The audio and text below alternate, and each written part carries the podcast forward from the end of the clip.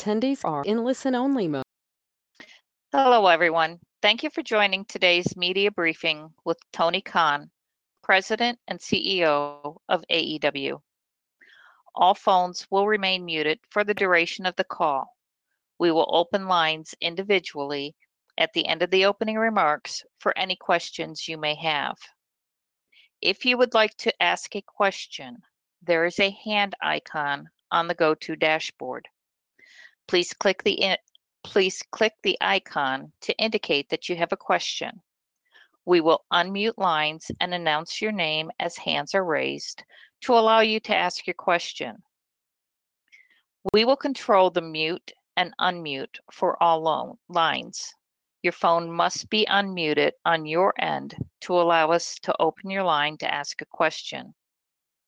Once you have asked your question, we will mute your line again to avoid any background noise. If you have another question, please click the icon again. You can also type in a question anytime during the presentation in the question section on the dashboard. We will address those questions during the Q&A time also. Now, I will turn the call over to Jim Woodcock. Thank you, Robin, and thank you all for joining us. This Saturday night, AEW will broadcast the second edition of All Out from Daly's Place Amphitheater in Jacksonville, Florida. In what's shaping up to be one of the biggest shows of the year, we have three World Championship titles on the line, a 21-man casino battle royale, as well as some wildly entertaining matchups across the board. There's a lot to cover today. We have about 45 minutes or so, so let's dispense with the opening remarks, and Tony's ready to go. So if we're all ready to go, let's go right away to the lines. And Robin, if you'd open the line to Kenny McIntosh from Inside the Ropes, so we'll get started. Hey, Tony, how's it going? Very well, Kenny. Great to hear from you. Thank you. Thanks for taking the time. I really appreciate it. We're all very excited all out this Saturday. I wanted to ask you, maybe it's a controversial question, I hope not, but Chris Jericho had said, I think it was last weekend, that he didn't really think that the FTW belt meant that much in AEW so far. I just kind of wanted to get your comments, and obviously there's kind of three male single titles and what we can maybe expect coming up with the FTW title to give it more. The FTW title will be treated totally differently than the other titles. I'm really glad you asked that, Kenny. I'm working on a pilot, and it's a different kind of a project than the way you've seen wrestling titles defended traditionally, and it's very different from, obviously, how we use the World Heavyweight title and the TNT title. So the AEW World title and the TNT title, I think, have been treated as very, very important titles, and I really, really feel great about both those belts and their champions. And the FTW, title and Brian Cage, I feel good about too, but we haven't totally established it yet. And to be honest, our plans for the FTW title, there's a lot in store, and I'm excited about it. So I'm glad you asked. Thanks, Kenny. All right. Thanks, Kenny. Next up, I'm going to call on Bill Pritchard from WrestleZone. Bill, you there? Hey, can you hear me? We can. Oh, hey. Hey, Tony, how are you? I'm well, Bill. Thanks, man. It's great to hear from you. So I wanted to get your opinion on the response to the tooth and nail match so far. I know some people online were less than thrilled that it's going to be on the buy-in. So do you have any comment just to reassure fans or make them realize that this is an opportunity for them and for more people to see the all-out pay-per-view and it's not really a demotion? That's absolutely true. I've always felt that way. And we put, from the first pay-per-view we did, Double or Nothing, we put some of our biggest stars, including Hangman and MJF, on the buy-in. And the idea of it, the reason it's called the buy-in, is because we try and put exciting stuff on this first, hour of the show so that people will pay to see the whole show. I love wrestling fans, and I've often said that wrestling is my favorite economy, and it is a strange, inelastic economy. It is the only place in the world where you'll have people complaining about getting something for free that they don't have to pay $50 for, and I think that's great because, like, the prestige of the quarterly pay-per-views, it shows how important I think we made getting on the main card. But at the same time, this is a great, important match for us. I think you'll see a lot more of Britt and Big Swole, and I'm excited about this. This isn't going to be a traditional wrestling match. The pay-per-view is going to be very, very wrestling heavy and not as story heavy. I'm sure we'll talk more on this call about it, but philosophically, like last night, the second hour was more story-based stuff to get you ready for the pay-per-view. You know, similar to what we did for Revolution, we had a very wrestling-heavy first hour in Kansas City with Kenny Omega and Pac in the Iron Man match. And the second hour was more story stuff, and Chris Jericho and John Moxley did the weigh-in. Last night was some great wrestling in the first hour, and some good wrestling in the second hour, too, I thought. Particularly Thunder Rosa and Serena Deeb were excellent. But with Big Swole, there's like going to be a ton of great wrestling on this card. Their match is going to be cinematic, frankly, and it's going to be great. We're going to have a live crowd there. And we thought for the live crowd, given the kind of match they're going to have in this situation, this isn't the Big Swole can and will have great wrestling matches. I think this will be a little bit different, but it's also going to be a lot of fun, and it's going to be free for everybody to check out. And I think all the great wrestling everybody's going to get on the pay-per-view will be worth the money. But it's a great question. I don't think it affects the status of the match. It's more about the tone of the match, frankly. And also the fact that it's good placement, it's a good advertisement for broad fans to AEW. We think it's going to be a great match, and it's going to be going out to a big audience. All right, thanks, Bill. Next up, I'd like to call on Connor Casey from Comic Book. Connor, are you there?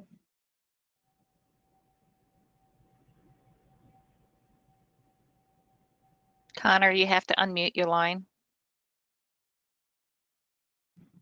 Hey, Connor. Hey, are we good? Yeah, man. Awesome. Hey, Tony, thank you for doing this. Really appreciate it. Of course, yeah.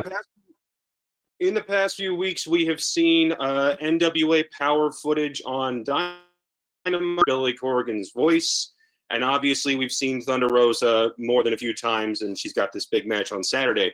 What is the working relationship between AEW and NWA as it stands right now? The working relationship between us is the extent of the good personal relationship between Billy Corgan and me. I've had a good relationship with Billy for years, long before I got into the wrestling business. Frankly, I'm good friends with Chris Nowinski. I really believe in Chris's work, and I think, you know, the Concussion Legacy Foundation does great work. Chris has come in at my request and spoken to all of the AEW talent. And we have a good relationship with the Concussion Legacy Foundation, and Chris is my good friend. And he introduced me to Billy years ago, and I went to one of Billy's concerts. He's a very nice guy, and I have a lot of respect for Billy as a musician. The NWA's got great history. They aren't really operating right now. I think we're very, very different companies in a very different place. And I think the NWA, it sounds like they're going to get back to running, and I wish Billy the best with the stuff he's doing, and I thought this would be a good opportunity for them and for us, because Thunder Rosa is great, and I thought she would be a great challenger for Shida. So it's one of those situations where I thought it would make sense for both sides, which is why I proposed it, and he agreed, and that's why we're doing it. Thanks, but it's a good question, Connor. I'm sorry, Jim. I didn't mean to. So it's that's it, Connor. And I've asked Billy about this. I'm not sure what the future would hold for it, but obviously, if Thunder Rosa wins the title, there could be a lot more. And Thunder Rosa and Shida is going to be one of the great matches on the card. I think Thunder Rosa, her first match on Dynamite was a hit last night, and I'm really excited for the match. And so Billy and I have got a good relationship. If Thunder Rosa wins the title, you could see, obviously, a lot more stuff between us, but I don't have any plans to use anybody else from the NWA, although some of our star wrestlers have been there, you know, with Eddie Kingston and Ricky Starks and Colt Cabana. So it's a good question, but besides Thunder Rosa, we're not really talking about using anybody else from there. But, again, Thunder Rosa, by, you know, the weekend could be our champion, and it's quite possible. So I would stay tuned on that. All right. Thanks, Tony, and thanks, Connor. We invited everyone to submit questions also online, and we have a number of them. Tony, I'd like to read one now to you from Darren Paltrowitz, a freelancer, and his question is, unlike other wrestling companies, AEW has managed to keep people surprised, where most of the surprise appearances have been kept secret even when pre-taped. There's a lot of work go into that, or is it that people don't get hired unless they really know or really show trustworthiness? I think it's a bit of both. We work really hard at it. We keep a small circle. We're a small company. It's a family business, a small company, and we're a startup. And we've grown so quickly worldwide. But frankly, even though we're the second biggest wrestling company in the world, we're not the biggest machine. We're not the biggest. There's not so many people that just spoil surprise, because I think the more people that are in on it, the more likely it is. And we really benefit that we got a lot of great, trustworthy people in our front office. And I keep things very close to the vest, frankly. But the people I do talk to, I really trust. And the people we bring in have been really trustworthy. So I think it's been a really positive thing for us. And we've tried to keep these surprises a surprise. And frankly, we have a lot more surprises ahead for you in the coming weeks. And I'm excited about things that are coming. So I really respect the job our team have done. And the rare times things have come out, I don't think they were from people in our core organization. It's funny, Chris, I think at one point Jericho alluded to somebody he thought mentioned something off a tape show, and I think he was right, and I don't think that was a person that works here. But generally, when we've tried to keep surprises, we've kept them in the family, and we have a great family here. Fantastic. Thanks for that, Darren. We're going to open the lines back open and go to Nick Hausman from Wrestling Inc. Nick, are you with us? I am here. Hey, Nick. Hi, Tony. Thank you so much for taking the time today. Sure, Nick. How's the weather in Chicago? Sorry for asking that and wasting everyone's time. I'll add that time back on in the end like a football match. You know, really, I went down to North Pond yesterday, and it was a beautiful 82 degrees. I watched the turtles and the ducks, and it was beautiful. You should have been there, buddy. It was wonderful. I mean, it's been a while. I haven't been home up there in a long time since Revolution. Come on back. We'll go to a hair salon and a bar. It'll be wonderful. What's up, Nick? So, Tony, my question is pretty straightforward. I know you love when you get asked about free agents. It's like your favorite thing. But there's a big one out there right now. Brock Lesnar. Have you talked to Brock? Do you have interest in Brock? What do you say to all the speculation that he could possibly find his way into AEW? I can't comment on that at this time, Nick, but I've enjoyed Brock's work for many years. He's a great fighter and a great wrestler. I don't think people talk enough about what a great worker Brock Lesnar is, and is one of the great working big men I've ever seen, one of the great athletes in the history of the wrestling business, and I have so much respect for him. But, I couldn't comment on that, Nick, but I appreciate you asking. Thanks, Nick. Another question came in online, Tony, for you from John Corgan from the Wrestling Estate. With all the highs and lows of AEW's tenure so far, what has been the biggest lesson you've learned as the head of a pro wrestling company? It's a great question. Last night was a really good example, honestly. There's times where the red light goes on and it's 7:59:59, and at 8 o'clock, the show clicks on, and you should have realized something sooner, but literally it doesn't occur to you until you're there in the chair. And that was me last night. And there's times where it's going to be like this. And frankly, I know last night there was a lot of great wrestling in the first hour, and I put a lot of responsibility on Thunder Rosa and Serena to have the strong wrestling match in the second hour, and I thought they nailed it. And they were put in a showcase position in the semifinal, and they nailed it. And but I kind of knew we were putting a lot on them, and thankfully they hit a home run for us. But in the first hour, like I said, in Kansas City in the first hour last night, in the go-home shows, my philosophy has been put a lot of wrestling there, put a lot of story stuff in the second half. Now, in Kansas City, some of the story stuff you got in the second half, the weigh-in with Jericho and Moxley with, this big crowd in Kansas City, they loved it. You've got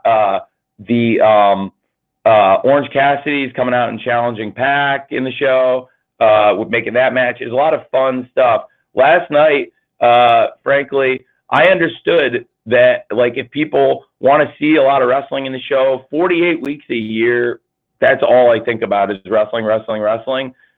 4 times a year when we have these huge, huge pay-per-view cards, they that week become the priority. The go-home shows, I treat them differently. The highs and lows and the lessons I've learned, every week I learn a new lesson. The pandemic has been lesson after lesson after lesson. I try to learn things and not do them again. And if I make a mistake twice, then I'm definitely try not to make it 3 times. The highs and lows, it's really the same thing. It's just like learning and trying to put together good shows. I have a feeling that this weekend is going to be one of the great highs. I look back at Revolution as probably a high point for us. And then I just think like that day was a perfect day for me. I had met with a lot of people. I had been with Orange Cassidy and Pac talking, you know, separately and very late, talking about things that I wanted to see tomorrow. And I'd been with John Moxley and Chris Jericho very, very late, separately, talking about things that were going to happen with them. And I ended up getting very little sleep. We played early in the morning. Fulham won. When I say we, I mean Fulham. Fulham had this match. I didn't get a lot of sleep. And then went over straight to the arena, and we had Revolution, and to me, it's the best thing we've ever done. It was just the perfect day. I would call it the ultimate high, but it was also the culmination of learning a lot of lessons. Since then, the wrestling business has changed dramatically. Last year, we were the #1 company in attendance per show in the world of wrestling, and this year, it's not really about trying to put fans into arenas. The philosophy of the business has changed completely in the last 6 months, and I feel like we've tried to roll with the punches. This weekend is going to be one of the highs.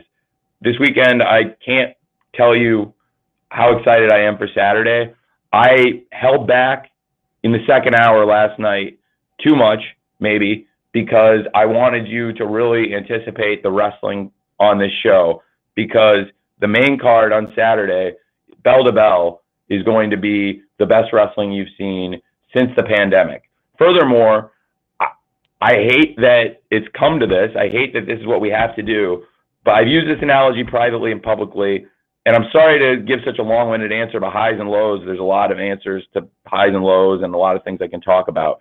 And I'll say this, like the pandemic has been the best example of this. There have been such highs and lows in this pandemic, trying to do great things. To come back and do Double or Nothing and do that, I thought Double or Nothing was like the bastion of ingenuity. To be able to sit back and it's like, okay, we, you know, with what we have, how can we do a great pay-per-view?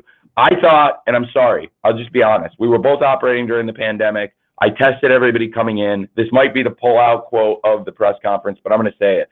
I thought Double or Nothing crap out of WrestleMania. It was a much better pay-per-view. We were both operating under difficult circumstances. I think ours, we were fortunate. It was a little bit later in the pandemic, and we had implemented testing, and we're doing testing at that time. But when we did Double or Nothing, we were still the only ones doing testing. So it wasn't like we had a good testing plan at that point, okay? And what we came out with and did at that point to set up a bubble and do that pay-per-view, I was so proud of it. We've come a long way since Double or Nothing. If you were if you want to see a show with wrestling fans in a packed arena, I can't give that to you right now, but what I can give you, and I've talked a lot about in the last week or two, has been a drive-in movie theater. I know everybody wants to go back to the movies and go see me. At least I do. I used to go to the movies all the time since I was a kid, and it, you know, it's one of my releases. And I haven't obviously been able to go to the cinema in a really long time. But the drive-in movie is a way to go with your friends and family and feel safe and do the same thing you used to do before, which is go see a new movie together and you know, in a kind of a captive experience where everyone's not going to be in their phones and paying attention to the movie on the big screen. And I can't offer you the cinema, but I can offer you the drive-in movie. And that's how I feel about what we're doing with the live events. And it's one of the great highs for me. And to see the live crowd, Chris Jericho described it as one of the great highs of his 30-year storybook career. Last week, having that crowd back. We're gonna go. We've got a lot of unallocated space we didn't use, but we didn't want to stretch the security personnel. The people, the staff at Daly's Place and the AEW team have done such an amazing job on this, and we're gonna go a little bit closer to 15% for All Out. And again, I compare it to the drive-in movie theater. I think this is over 99% safer than the experience of packing people into an arena. I think this is the only way to do live event wrestling shows right now is outdoor, socially distanced, seating pods, fans in protective masks, and having people around, not to be a jerk about it, but just to remind people, hey, please don't get out of your pod and go hang out with the people in the other pods, and please keep your mask on when you're not sipping your drink or eating your pretzel, or, you know. So we've had that. And this weekend will be, I believe, one of the all-time highs in the company. When you look at the card, which, you know, I think now we can hopefully spend more time talking about, and rather than me giving you this long-winded answer, I'm really excited for it. I think Saturday All Out, it's going to be a lot different than All Out last year, but I wouldn't have it any other way for the situation we're in, the people I'm with. Please, if you've ever liked an AEW show, check out All Out this weekend, because I think it will be some of our strongest work. Thanks for putting up with that. Sorry, guys. We're all good. Let's go back to the live lines. John Alba from Spectrum Sports. John, are you there? Yes, I am. Tony, thank you for taking the call. I appreciate the time. Piggybacking off of what you just said about the COVID protocols, at what point did you guys decide that you were going to let fans in, and what was the process like in determining what the health protocols would look like? We came up with this idea of, I wanted to do anything I could to start looking at a safe way. Eventually, when we've got, you know, first and foremost was a testing plan. We shut the company down in April until we could come up with a way to make it safe to do shows for the wrestlers again. So we did that. And my number one priority, A and B, are wrestler health and safety and fan health and safety. So we came in, and it's like, first, to do a wrestling show, we need to make sure we can do this and keep the wrestlers and the crew and staff safe. So we implemented a testing plan, and we returned at the beginning of May with a live show, and have been doing this with, you know, testing, and have had great results, which really shows that the people have been doing the right things in social distancing, because we've had, I think, you know, people have come in, and we've had very, very few positive cases, and we do rigorous testing. Once we got that implemented, I started to look at how we could utilize our outdoor space to safely have some kind of live event experience. And we'd been putting tested people, you know, fans at ringside, but they weren't really fans. They were wrestlers and crew and staff, but it added a sense of normalcy. You've probably heard me say it by now that I got this idea from watching The Tonight Show, and they had the crew in the studio. And I would, you know, going back during the first week of the pandemic, looking at how shows were handling it, that was the most creative thing I'd seen. And then how can I kind of take that and replicate it? How can we do this? Well, Daly's Place has 3 levels and is a really big outdoor space. Eventually, we had, you know, the staff kind of spaced out in the bowl, and I started to wonder about the top 2 bowls. There's not a bad seat in the house as far as the stuff we've allocated. I mean, you know, there's great views, and it's, you know, my first thought was, is it for egress, for getting people into the building, temperature testing, all the things you need to do, the things I never thought of that our marketing staff put together, like the pickup of the, you know, when people have ordered items online for, you know, Shop AEW, they're able to pick them up, which I never even thought of how we'd get through that, or the concession lines, and the creative thought and ingenuity that our team put into it. We've spent the last several months working on it, and then we did kind of a soft open. We invited some staff and some sponsors and local friends to come and sit up there, and you know, did temperature tests, all the stuff we're doing now for them as kind of a soft open. We slowly started to hire more security personnel. Then a week before we went live with fans, we had done, again, kind of a soft open. We brought in some security. And I think you saw some of those videos, maybe some of you guys had posted online of what we were doing before we actually started selling tickets, just to kind of get ready to train the security personnel, to remind people to stay in their pods and keep their masks on, or, you know, not too many people going into the bathrooms at once. And it's been a process that, you know, it felt slow because everyone was anxious to have the fans back, but I think it was right to be cautious. And now we got a process that has worked really well, we think, and hopefully for All Out, it'll pay off with this great crowd of, you know, 700 people, 750 people. However it comes out exactly, it's going to be the hottest, biggest crowd for wrestling in a long time. And the most important thing is it'll be a safe crowd. Thanks for asking about it. All right. Thanks, John. I'd like to call on Jim Barcelone from the Miami Herald.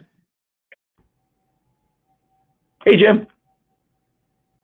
Okay. All right. Good. Oh, yeah. Now you can hear me. Great. Hey, thank you so much. You know, I'm curious because you mentioned Thunder Rosa and Serena Deeb. I'm wondering about Serena Deeb and your women's division in general. And might we be seeing more Serena on the show? And just you had a great women's tag team cup tournament that was just amazing. And what are your thoughts on the division these days, and also about Serena? And thank you. Oh, sure. Thank you. Well, we've been bringing in more talent. Some of our best wrestlers in the division, including our first champion, Rio, have been trapped outside the U.S. because of the pandemic. Yuka Sakazaki was also one of our top wrestlers. And so not having them, we've been looking to bring in more talent. And Thunder Rosa challenging Shida for the championship. And now Thunder Rosa being positioned here with a chance to be a top wrestler and maybe even the face of our women's division. And then you've got Serena Deeb, who many of us are familiar with in the straight edge society for WWE. And I hadn't seen Serena work in a long time. I heard she had been looking really good in the ring, and she came in, and I thought she was really impressive, and she got, frankly, rave reviews, and I'd love to have Serena back. And again, Thunder Rosa versus Shida, we're very excited about on Saturday at All Out. And that's why we've been looking to expand and bring more talent in. The Women's Tag Team Cup, we brought in more talent. Tay Conti and Anna Jay were a good team. And now the Dark Order has been recruiting Tay Conti. And we think that could be interesting to see where that goes. So, yeah, because of the pandemic, we thought we had some very good women wrestlers that were a really important part of the division, and with them not being here, hopefully they'll be back soon, and that's why we've looked to bring in some new talent who I think have really done well, especially in recent weeks. Thanks for joining us, Jim. Next up is Amy. Oh, by the way, just if I can, Jim, if I can, for both Jims, just real quick, Jim, if it's okay.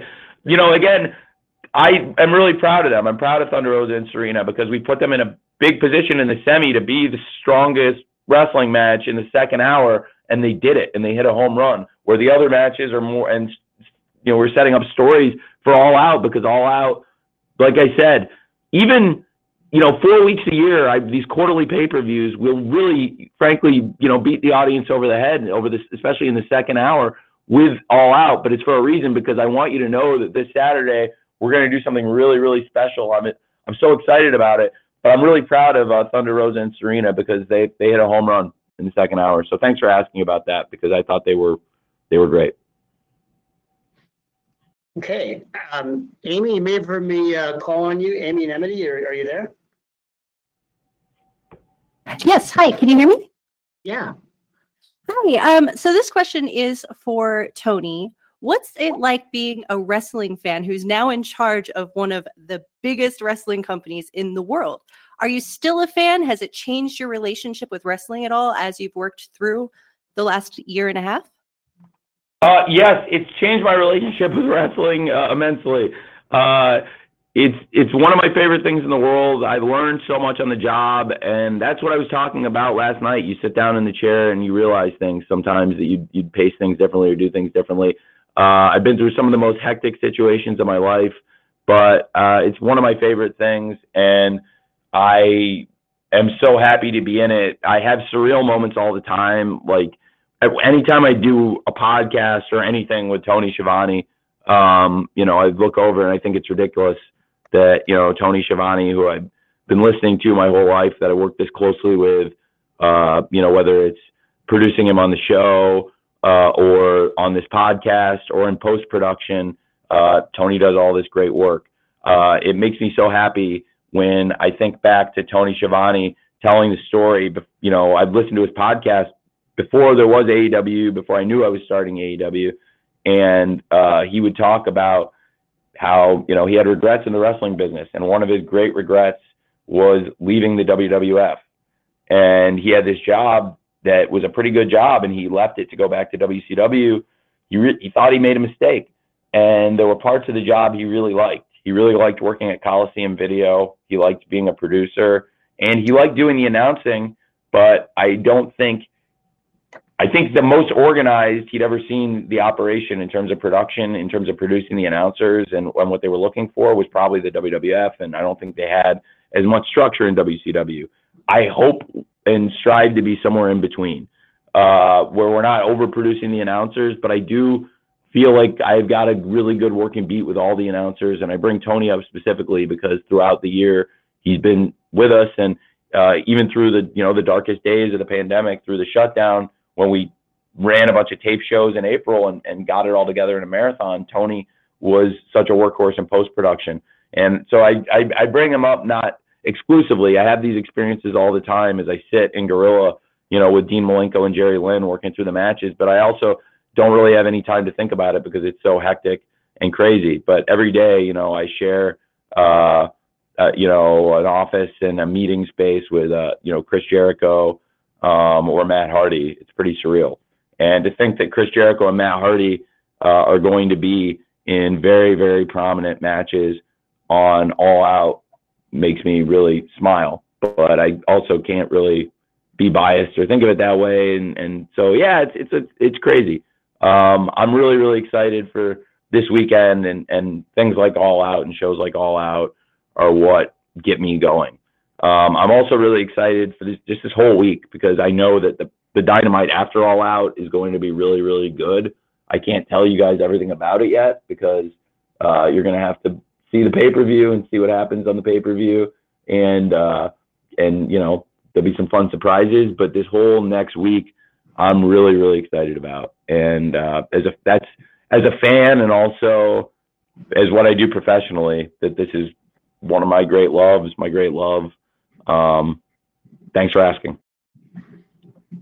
Tony, I'm going to ask a question on behalf of Alex McCarthy from Talk Sport, who wrote in.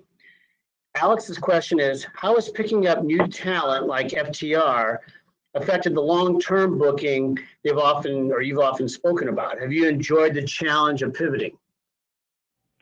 I have. It's been crazy. As we've added people, you do have to change plans, and at the same time there's some people that come in and they make it very easy for you to change your plans. And when you get top talent like FTR, who are one of the best teams, if not the best tag team in the world, they fit into your plans like, it's like a glove. When you want to have the best tag team division in the world, you can't go wrong when you sign arguably the best tag team in the world and pair them in a division with a lot of the other candidates for the best tag team in the world, including Kenny and Hangman, including the Young Bucks. I thought Kenny and Hangman and the Young Bucks set the standard for American tag team wrestling this year, and going back pretty long time with their match at Revolution. And FTR versus Kenny and Hangman now, they have to try and reach that bar, and I'm excited to see if they can live up to it, but I also think there's a great chance they can.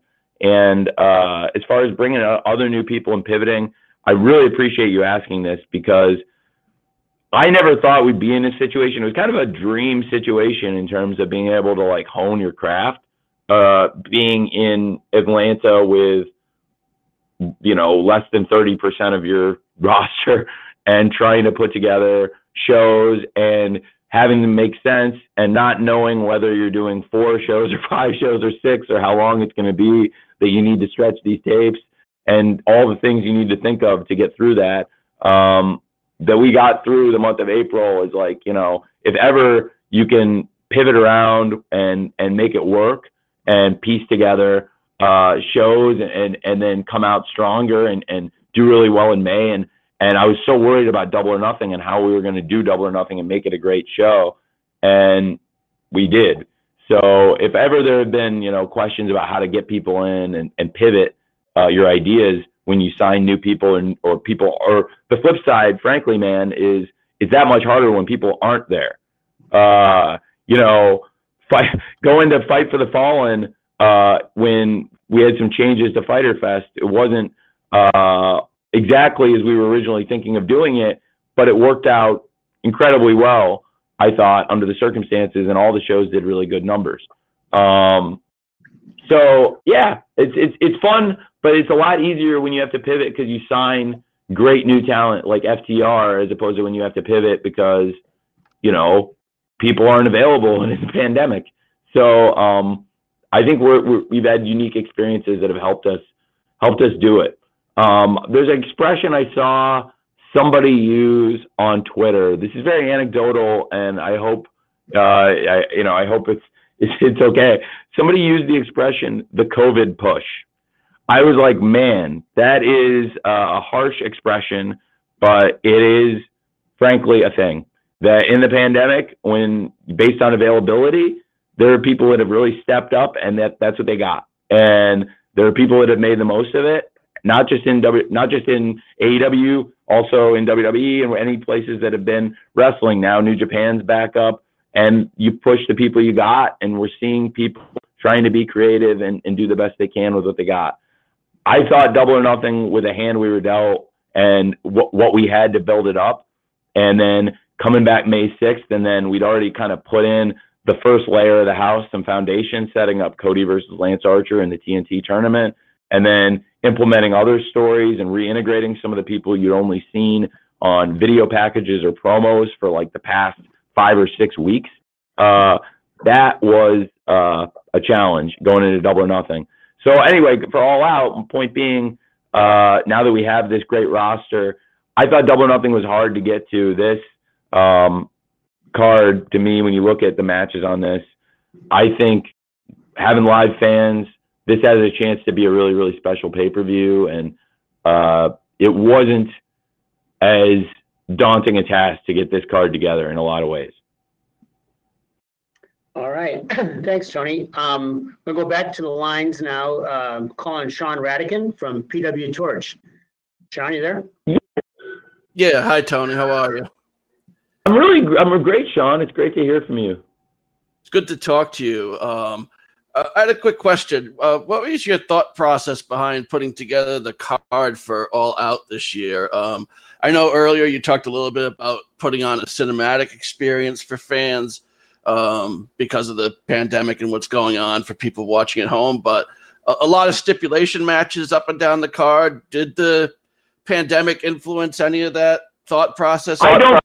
You know, there are stipulations. There's on the buy-in. That's one of the reasons why I think having the cinematic, because there's not really, the show is not going to be cinematic. I think for the live event experience, this is going to be, it's not going to be a packed arena full of fans, but there's fans here safely distanced, and it's going to be a live show with fans.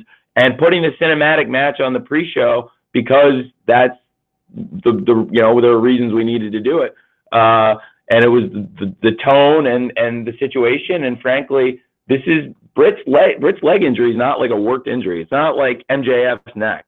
Like, Britt had a broken leg and a broken nose.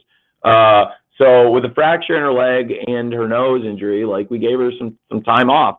And this is the first time Britt's come back and done anything physical. Last night when she attacked Swole was the first time Britt's done a physical wrestling activity in a long time. And I'm really excited for this match, but there's a lot of reasons why I think it's the right reason to do it cinematic, frankly, and for the people asking, I think that's why. for the wrestling on the show. There are some stipulation matches, but there's also just a lot of great wrestling. And I think when you look at it bell to bell, even though there's going to be obviously Mimosa Mayhem, I think will be a great match. And Chris and Orange Cassidy have had a few great straight wrestling matches on television now, and really great examples of chain wrestling and the art of the comeback. This will be the most fans they've worked in front of, and this is going to be a great match. Matt Hardy and Sammy is the broken rules. Effectively, it's a last man standing, loser leaves town match that applies to Matt. And Matt and Sammy have had this great feud. There's a great story that Sammy wants Matt out of AEW. Really, since Matt's been in AEW, he's mostly tormented Sammy and vice versa. So Sammy's an original. He is the original. He wrestled in the first ever singles match in AEW. He wrestled the first ever match on Dynamite. And, you know, he's wrestling now in our first last man standing match. He was in our first tables match. And this is going to be a lot of fun. And if you look at the rest of the card, you got a casino battle royale, which also is involving a lot of people on the card, but I think will be, frankly, a great example of how far the roster's come since our first show, because I think this casino battle royale, now that we have this depth of a roster, we'll see a lot more talent in it, and you'll see that the roster's come a long, long, long way. Who's in this one versus where we were with the first casino battle royale. We had some great people in it with MJF and Hangman. We established some new talent like Orange Cassidy in it, but there were a lot of people in it who probably were not at the level of wrestling that are going to be in this one. And then I'd like to just go down the rest of the card, because I feel like, Sean, there's so much good bell-to-bell wrestling, and for a person who just wants to see great wrestling matches, when you look at Young Bucks versus Jurassic Express, who are two of our top teams, and they're both in the top five, and I think we really believe in the tag team wrestling, and it's like a title eliminator in UFC or boxing, because they're both highly ranked, and the winner of the match will be better positioned for a championship match, with the winner of Hangman and Kenny versus FTR, another great wrestling match that we think will have a chance to steal the show. Shida versus Thunder Rosa. I'm very, very excited for this as a bell-to-bell wrestling match again. And then, of course, Moxley versus MJF will be, I think, a really, really strong wrestling match on this card. And I think, you know, when you look at that, that has a chance to really be a great chance to establish whether it's going to be John's run of dominance or whether it's going to be that Max is company. And frankly, I think it's both. I think John's had such a great run as a champion, but I also think Max is arguably the future of this company.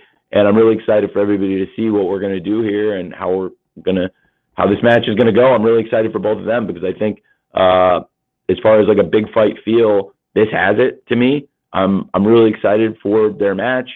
And I think I'm really excited to see, you know, how people come out of this with the show. There's also the 8-man tag, and I'd be remiss if I didn't say that I thought how Brody Lee won the championship was a very, very, very strong moment for us, and got a big response and shocked a lot of people.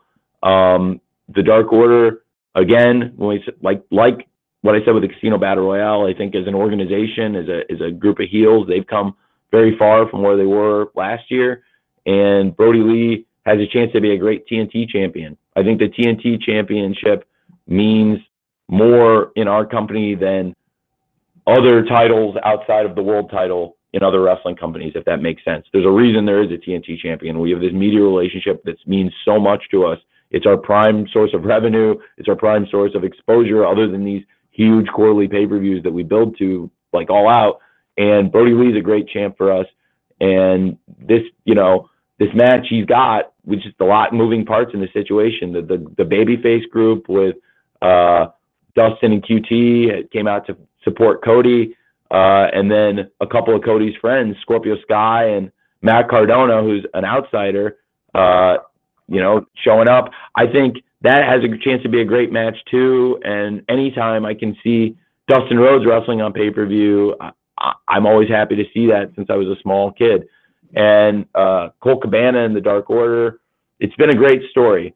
So I think there's a lot of great wrestling on the show. Nothing I'm more excited about than MJF versus Moxley for the championship, but really all the championship matches and that 8-man tag and Bucks versus Jurassic Express, I think they're all strong wrestling matches without really the reliance on the stipulations you're talking about, Sean, although there are a few matches on the card that have them.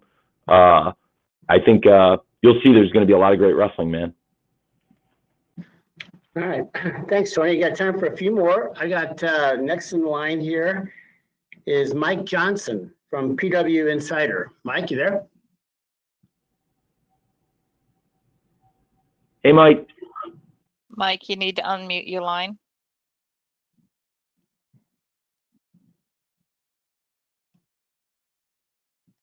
All right. Can you guys hear me now?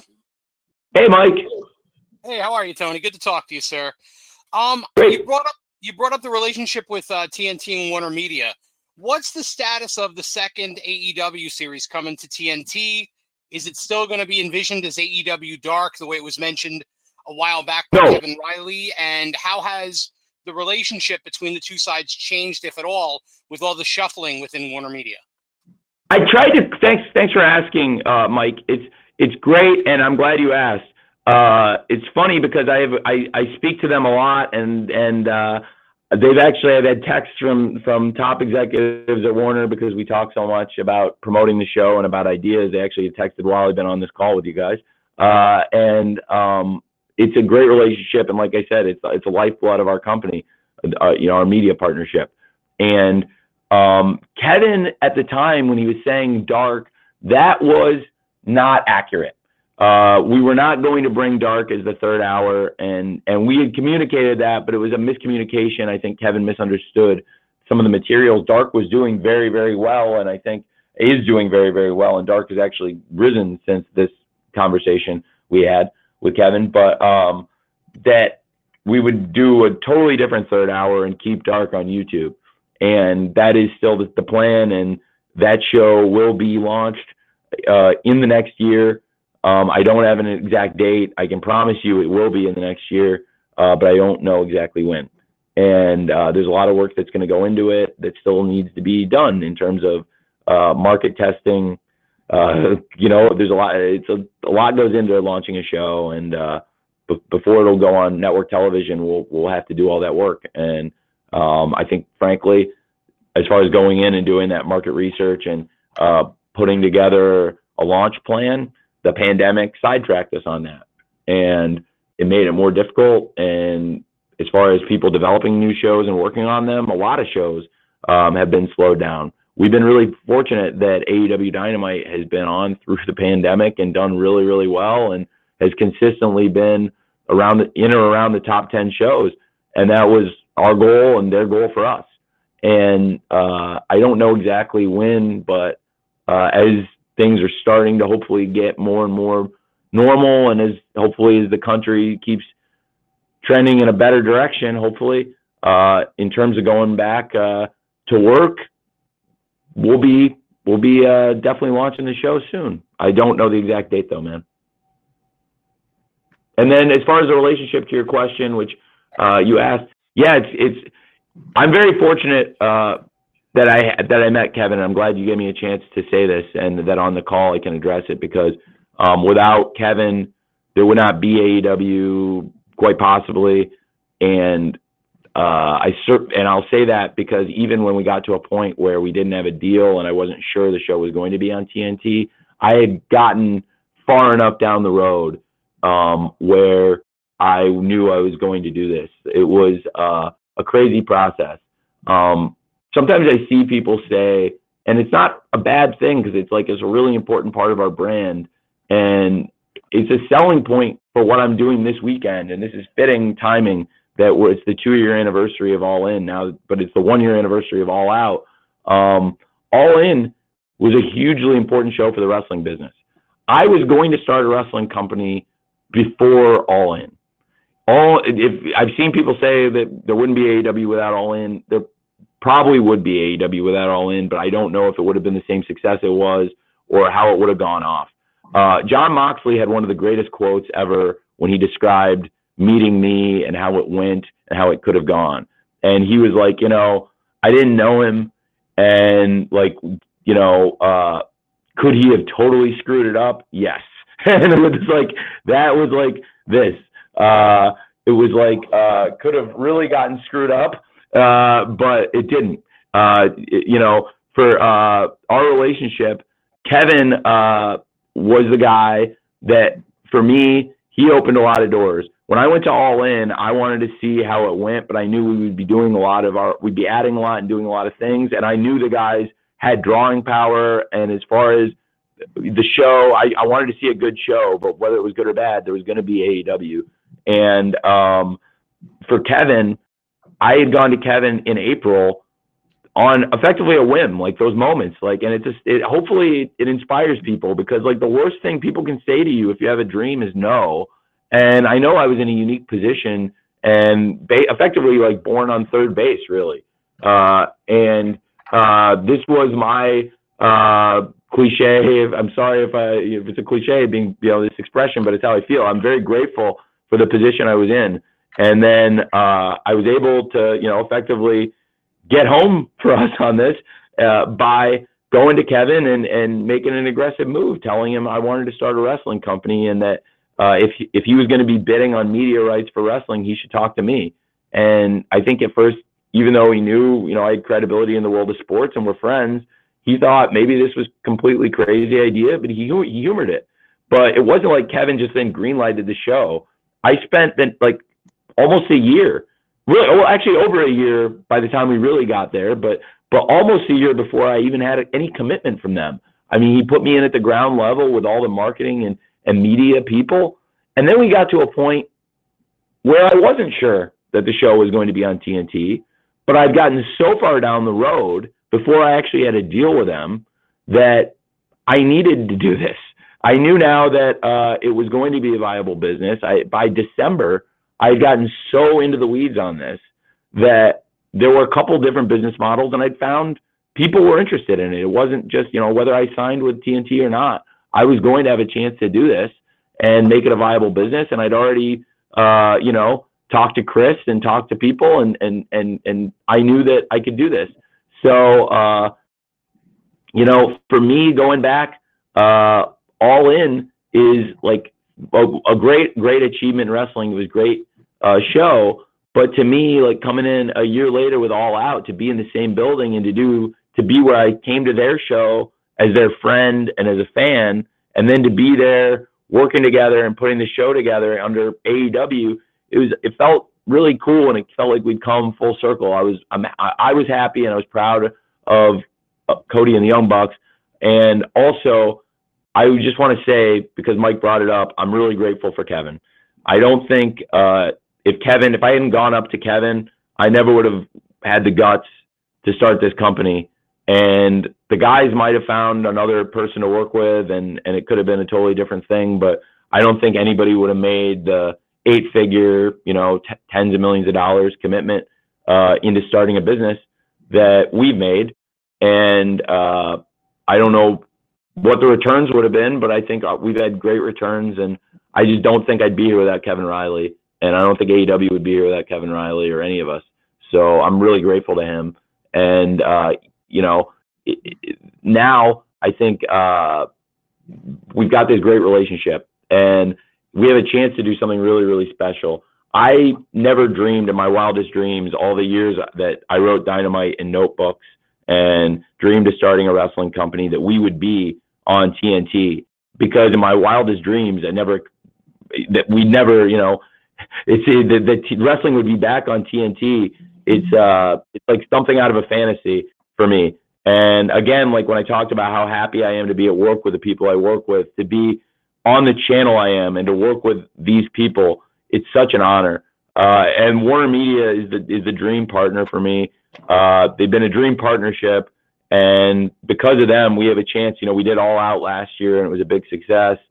We have a chance for this show to be a great success, and a bigger success, because of the exposure they've given us over the past year with Dynamite.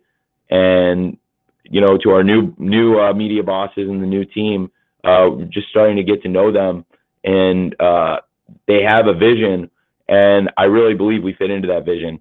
I believe that wrestling is some of the strongest streaming content in the world. I believe there are a lot of people who consume wrestling, and I believe that we are a really strong cable property, and that's how we got here. We've built Dynamite up into a top 10 show consistently on Wednesday nights.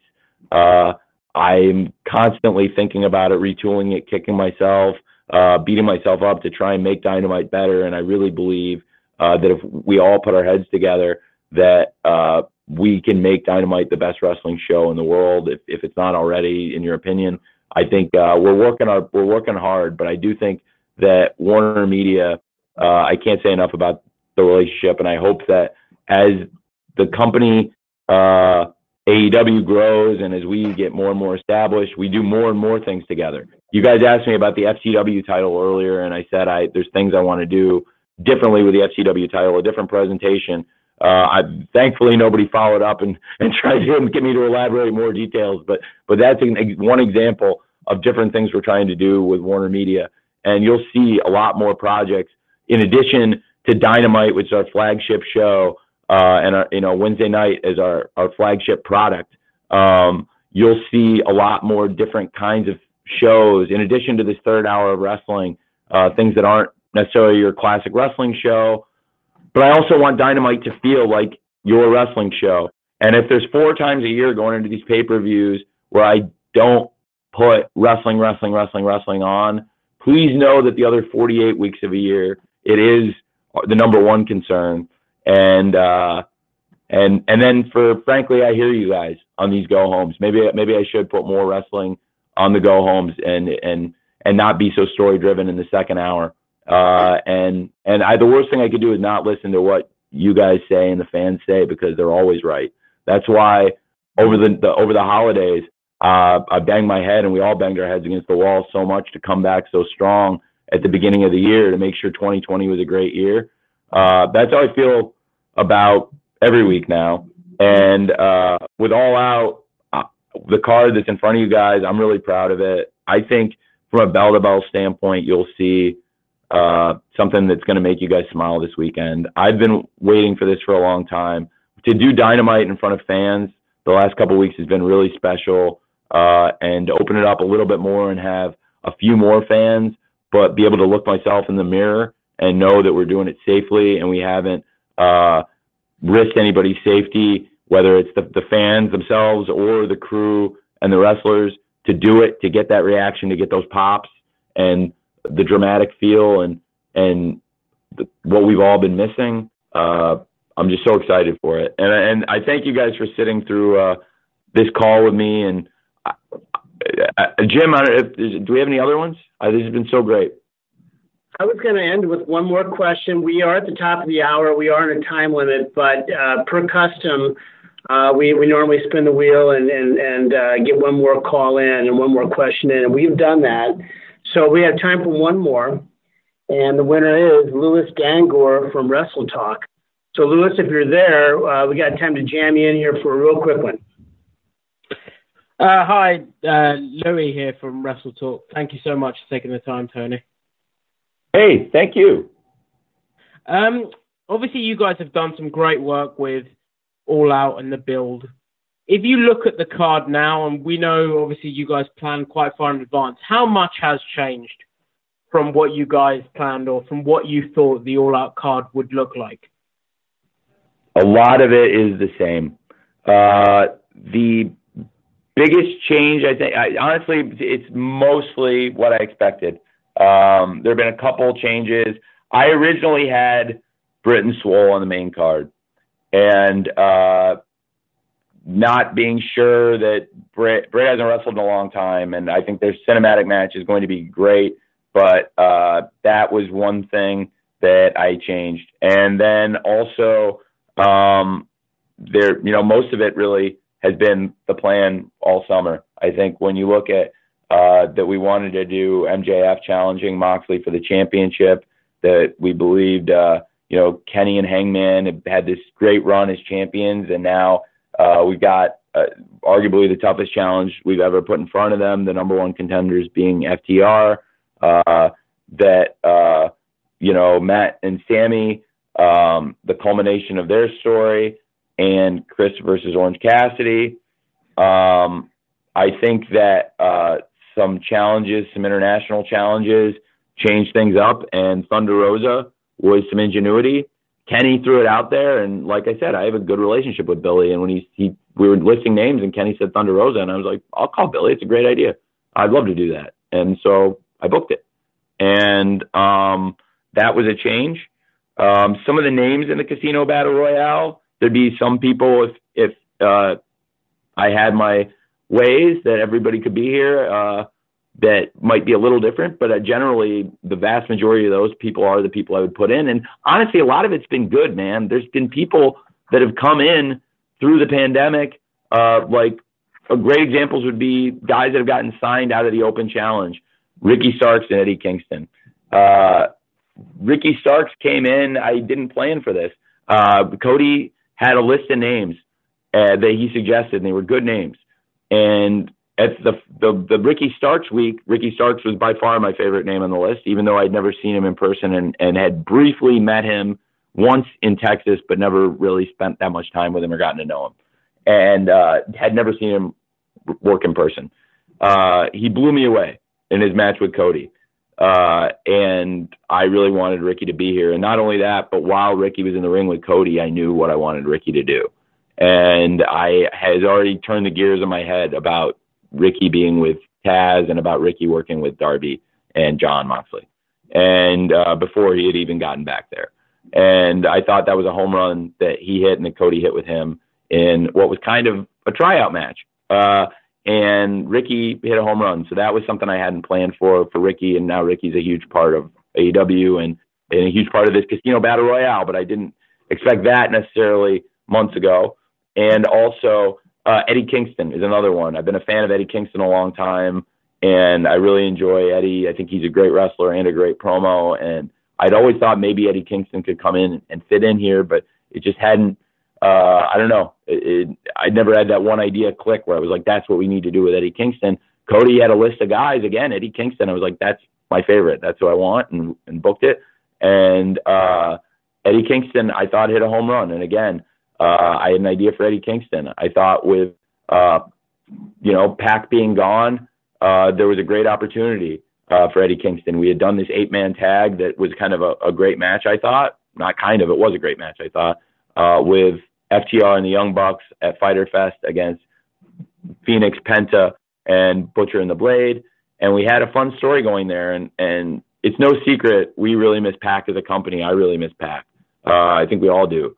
And you know, last year when Moxley was unavailable on All Out, Pac stepped up for us, and you know, it's unfortunate he's not here, but now we have all these other guys on the crew to step up. And so, you know, with Eddie, I think he can be a mouthpiece for the Lucha Brothers, but also we see a lot of moving parts under his leadership with Penta, Phoenix, and Butcher and Blade. And Eddie coming in again, when Eddie did the match and did a great job and nailed the promo, and the reception to Eddie was so good. I thought, okay, well, I think Eddie would be great for this. So we pivoted some stuff, and now all five of those guys are, you know, in this Casino Battle Royale, and they're a big part of the story. So, some things have changed there, but the main stuff on the card, a lot of it was what we've always wanted to do. And Bucks versus Jurassic Express, I think we felt like could be a great match on the card. Again, two of the top teams and both in the top five, and to set up a great challenger, whether, you know, what either team would be a great opponent for Kenny and Hangman or FTR after the title match. So it's a great question, man. And a lot of it's the same, but not all of it is what I would have said months ago. But the MJF and Moxley and Kenny and Hangman versus FTR, certainly I would have told you a while ago. And Chris versus Orange and Matt and Sammy, I think. If that makes sense. All right, Tony. Well, everybody who's joined us, thank you very much. We're definitely at the end of our time. On behalf of everyone and on behalf of Tony and everyone at All Elite Wrestling, 1,000 thanks for taking the time today to join us and your continued interest in AEW. As we've said in the past, we don't take your commitment to the wrestling industry for granted and be assured it's appreciated, especially this year, a very unusual and eventful year. So we'll be distributing an audio copy of the teleconference here with Tony very shortly, so be looking for that. And again, thanks for joining us, and we hope you enjoy All Out on Saturday night and the entire holiday weekend. Thanks very much. Thank you.